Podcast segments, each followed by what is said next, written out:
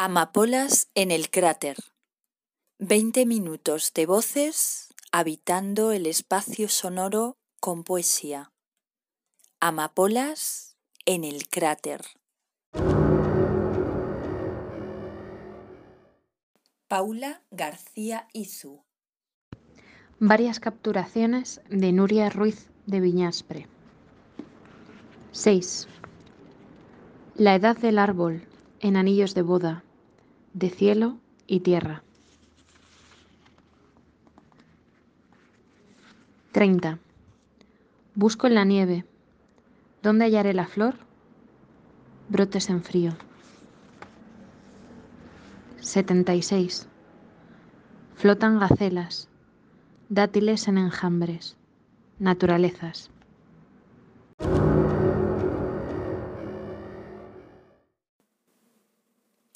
Susana Olaya.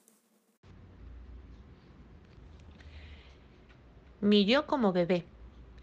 Era curioso oír a la gente hablar de mí como si no estuviera.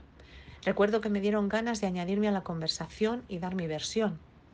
Estaba bastante perfilado lo que iba a ser de mí los próximos 20 años.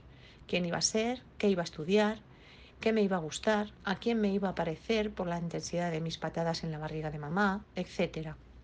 La verdad es que me daba un poco de miedo salir y decepcionar tantas expectativas, pero aquello no lo podía parar. Y por otro lado tenía curiosidad por poner forma a todo lo que había estado oyendo desde mi bolsa. Así que aproveché aquel revolcón que me llegó de improviso y me coloqué, no sé por qué, de cabeza, quizá por la prisa que tenía por ver todo lo antes posible. Y ya podía haber sacado primero un pie, porque los ruidos y el frío eran como para pensárselo.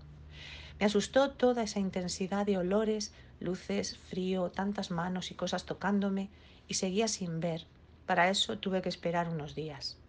No entendía muy bien todo aquel trato brusco entre zarandeos, arropes, palmadas en el culo, pinchazos. Recuerdo que todavía entumecida y aturdida intentando respirar, me atronó mi propio llanto. Y sin embargo, me contagié de la alegría colectiva que reinaba. Todos se felicitaban y admiraban a mamá que también lloraba.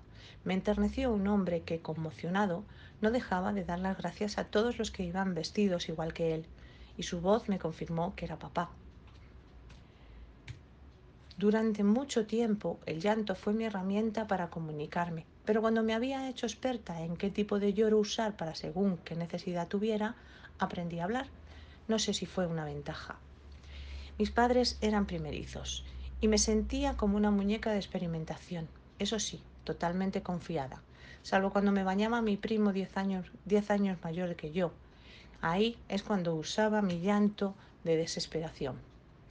Hoy, con perspectiva y más hermanos con los que he compartido su vivencia de nacimiento y primeros meses de vida, sé qué errores no volveré a tener cuando vuelva a ocurrirme, y les diré a mis padres, sean o no los mismos, en cuáles no deben caer. Quizá hasta me planteé escribir esas instrucciones que tanto anhelan los adultos.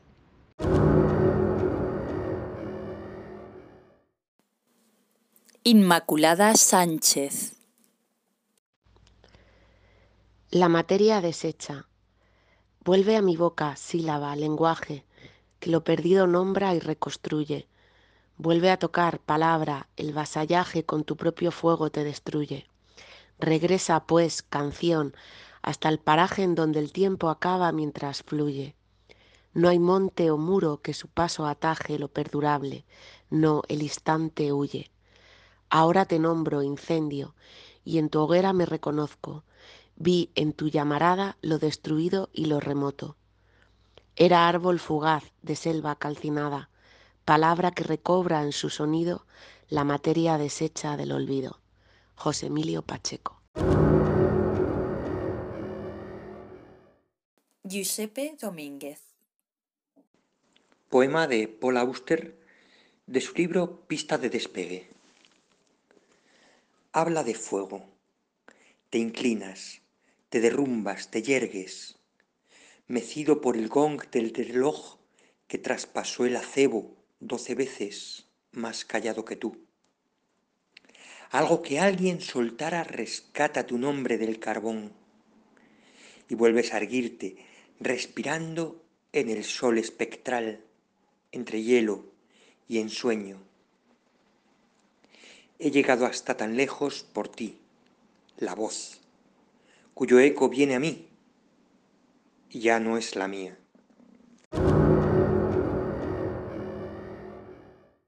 Isabel Jiménez. Lola Rich, abril de nuestro deseo. No es este abril de nuestro breve deseo el que despierta el cantar de los petirrojos, sino el vibrante residuo de una primavera más amplia, que convierte al vacío en palabras.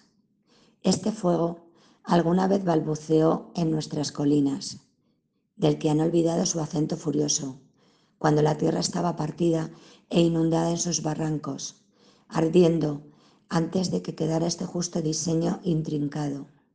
Mucho, mucho antes, extrañas criaturas desde lo alto arrojaron revoloteantes sombras sobre el desierto. Flameantes alas surgían de las montañas, cosas luminosas que se erguían sobre cada ardiente borde de hasta dos horizontes. Brillaban como serafines y sacudían a la tierra con su enorme pisada.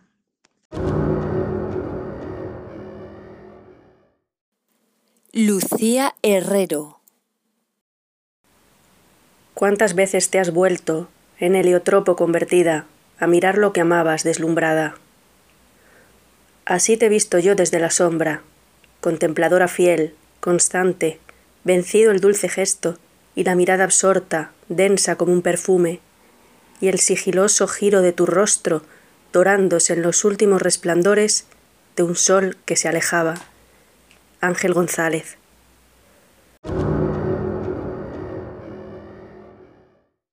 Giuseppe Domínguez. Poema de Paul Auster de su libro titulado Pista de despegue. Narrativa. Porque lo que ocurre no ocurrirá jamás y porque lo que ha ocurrido ocurre sin fin una y otra vez. Somos lo que fuimos, todo ha cambiado en nosotros, si hablamos del mundo es sólo para dejar desdicho el mundo. Primer invierno. De un árbol desnudo cuelgan manzanas amarillas. Sobre la primera hierba y sobre la primera nieve las huellas de invisibles ciervos.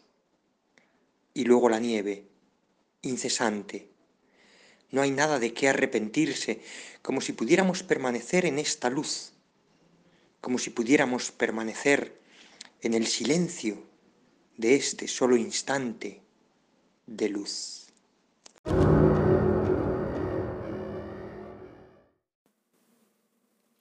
Susana Olaya. Miedo, de Raymond Carver.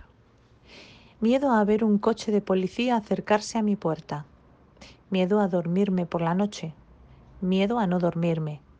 Miedo al pasado resucitando miedo al presente echando a volar, miedo al teléfono que suena en la quietud de la noche, miedo a las tormentas eléctricas, miedo a la limpiadora que tiene una mancha en la mejilla, miedo a los perros que me han dicho que no muerden, miedo a la ansiedad, miedo a tener que identificar el cuerpo de un amigo muerto, miedo a quedarme sin dinero, miedo a tener demasiado, aunque la gente no creerá esto, miedo a los perfiles psicológicos, miedo a llegar tarde y miedo a llegar antes que nadie, miedo a la letra de mis hijos en los sobres, miedo a que mueran antes que yo y me sienta culpable, miedo a tener que vivir con mi madre cuando ella sea vieja y yo también, miedo a la confusión, miedo a que este día acabe con una nota infeliz, miedo a llegar y a encontrarme con que te has ido, miedo a no amar y miedo a no amar lo suficiente. Miedo de lo que yo amo resulte letal para los que amo, miedo a la muerte, miedo a vivir demasiado, miedo a la muerte.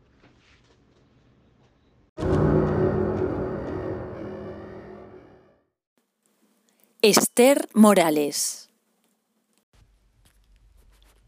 Cuando no puedo más me tomo un relajante muscular, como si la tristeza fuera un músculo que se queda dormido. Veo en la ventana el luminoso, please exit y lo confundo con please exist. Cierro los ojos, abro los brazos, Soy un pájaro, soy un avión. Mamá, mamá. Yo de mayor. Superman, poema de Violeta Niebla.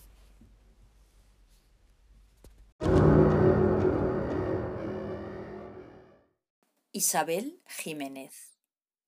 Sidion Obsfelder. ¿Puede hablar el espejo? ¿Puede hablar el espejo? El espejo puede hablar. El espejo te mirará cada mañana, inquisitivo, te mirará con el ojo profundo, inteligente, el tuyo. Te saludará con el ojo azul oscuro, cálido. ¿Eres puro? ¿Eres fiel? Del mismo autor, cuyo nombre no voy a repetir porque es impronunciable, La Rosa. La Rosa. Yo amo a la rosa. Todos los labios jóvenes del mundo besan rosas, besan rosas. El palpitante sueño de la joven doncella. Nadie puede conocerlo excepto la rosa. Todas las mujeres del mundo han mezclado su aliento con el aroma de las rosas. Han susurrado con labios, labios temblorosos las palabras dulces, las palabras ardientes que no conoce nadie. Nadie excepto la rosa que es el temblor más ardiente. Javier Jiménez. Artesana de Odre Lorde. En talleres sin luz hemos hecho pájaros que no cantan, cometas que brillan pero no pueden volar a la velocidad a la que cae la luz en la garganta de un fuego vivo y delicado Creía haber descubierto un kit de supervivencia enterrado en el corazón de la luna, plano y resiliente como Carey, una cajita de concha de tortuga que cuelga en la boca de la oscuridad, marcas precisas e improbables talladas en el caparazón, dulce carne debajo. No reconocí la forma de mi propio nombre. Nuestra colcha es una flor de medianoche que llega hasta el mismo suelo. Es ahí, donde revelas tu destreza.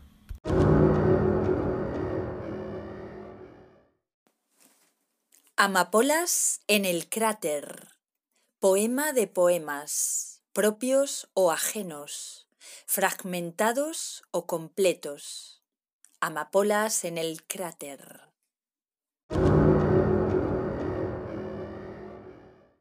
Giuseppe Domínguez contra los hombres que pretenden que las mujeres no deben estudiar. Yo, Cristín, después de escuchar su alegato, contesté, ya veo, dama mía, cuánto bien han traído las mujeres, y si otras han causado algunos males, me parece que en comparación, a la vista sobre todo del saber que aportaron a las ciencias y a las letras, el beneficio ha sido inmenso. Por eso me asombra que haya hombres que opinen que las mujeres no deben estudiar y que impidan que lo hagan sus hijas, esposas o familiares, alegando que los estudios arruinarían sus costumbres.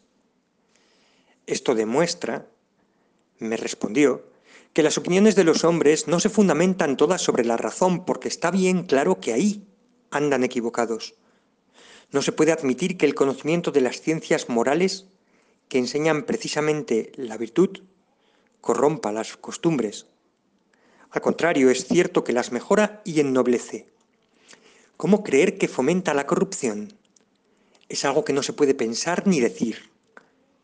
No digo que sea bueno que un hombre o una mujer se, enfrasquen en las artes de la brujería u otras ciencias cuya práctica ha prohibido la Iglesia.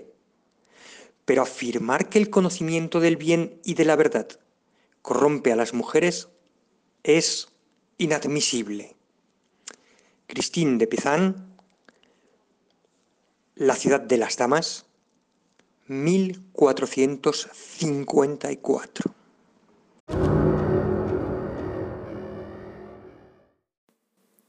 María Jesús Orella. Ayer vendrá. La tarde va a morir en los caminos se ciega triste o se detiene un aire bajo y sin luz. Entre las ramas altas, mortal, casi vibrante, queda el último sol. La tierra huele. Empieza a oler. Las aves van rompiendo un espejo con su vuelo y las sombras el silencio de la tarde. Te he sentido llorar, no sé a quién lloras. Hay un humo distante, un tren que acaso vuelve mientras dices, soy tu propio dolor, déjame amarte. Luis Rosales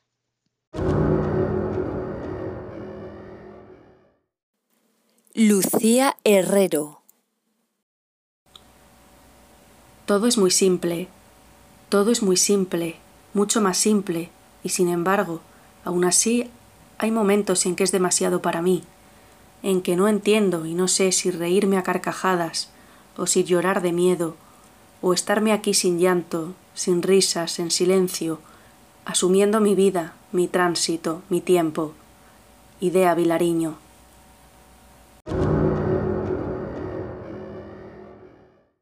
Isabel Jiménez. Henrik Norbrandt. Dicen que el alma no existe.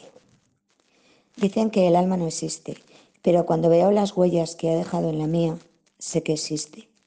Colillas, manchas circulares de los vasos, papeles arrugados, marcas casi desvanecidas de los sellos y manchas de tinta. Hacen visible incluso al fantasma más irreal, al más transparente, como en una oficina donde alguien se ha metido subrepticiamente en mitad de la noche para componer un libelo contra Dios al resplandor del anuncio de neón de la calle.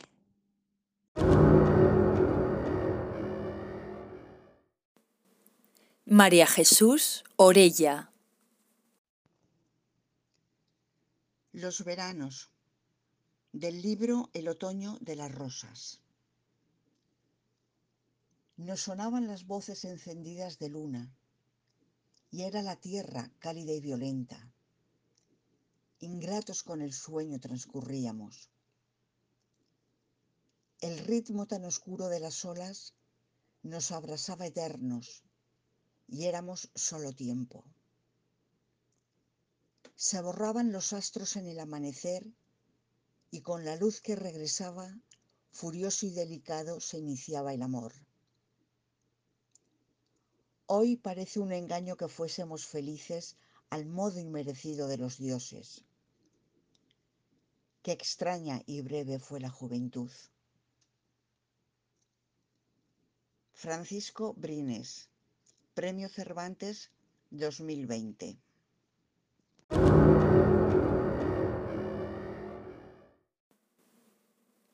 Susana Olaya.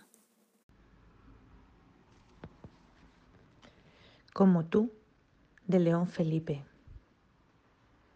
Así es mi vida, piedra, como tú, como tú, piedra pequeña, como tú, piedra ligera, como tú, canto que ruedas por las calzadas y por las veredas, como tú, guijarro humilde de las carreteras, como tú, que en días de tormenta te hundes en el cieno de la tierra y luego centelleas bajo los cascos y bajo las ruedas como tú, que no has servido para ser ni piedra de una lonja, ni piedra de una audiencia, ni piedra de un palacio, ni piedra de una iglesia, como tú, piedra aventurera, como tú, que tal vez estás hecha solo para una onda, piedra pequeña y ligera.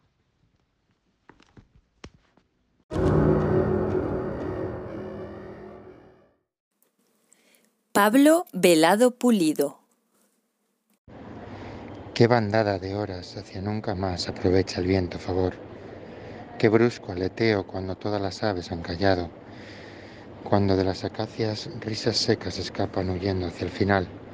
O ese hombre entre las estatuas entristecidas y las fuentes que vigilan su honra mientras el agua desenreda su elocuencia y la luna quebrada juzga su quehacer.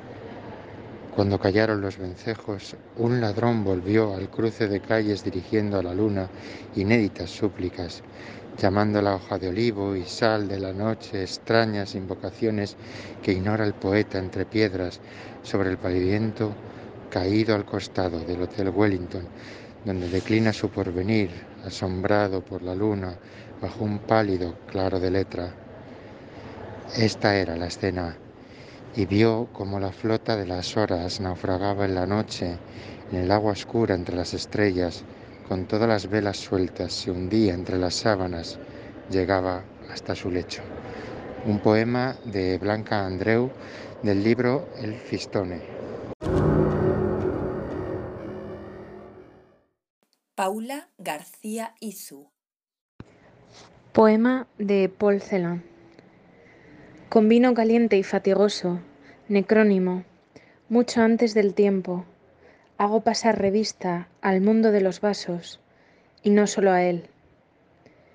Y me envuelvo en una vela tiesa, fuerte como un mástil, los finales profundos en el diente de madera de un ancla, y me cubro con un ombligo, entre las mitades, bajo grasas estrellas, en la marea surcada, que enhiela, corcho rojo prostituido alrededor. Javier Jiménez. Fantasma de Audre Lorde. Pues no quiero tropezar con tu silencio, con la grieta que eres. En mi oscuridad afrontaré qué siento cuando tú escalas otra montaña imposible, cuando tú te has ido hace mucho. No quiero tejer o elegir mi vida con el dolor que disimulo, con fragmentos de mí, con tu voz que grita en sueños a otra mujer. Ven a jugar en la nieve, amor, pero este no es el mismo invierno. Fue esa nuestra primera estación fría, con telos adornados copos de nieve del amor derritiéndose en el hielo, encubriendo los sueños de separación que no osaba escribir, nuestros nombres en el buzón, no osaba contarte mis sueños, ni cuestionar los tuyos, y ahora este poema trae esas mañanas de nuevo. Siempre fuiste sincera, dice Bernice, pero veo las marcas del dolor ocultas bajo la carne en sus mejillas, y no sé cuántos años pasé tratando de olvidarte, pero temo pensar cuántos años pasaré tratando de recordar.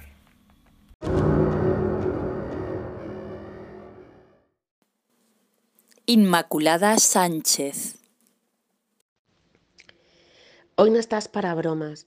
Las comedias cotidianas no surten ya el efecto sedante acostumbrado, tan higiénicas como una ducha fría y que más da.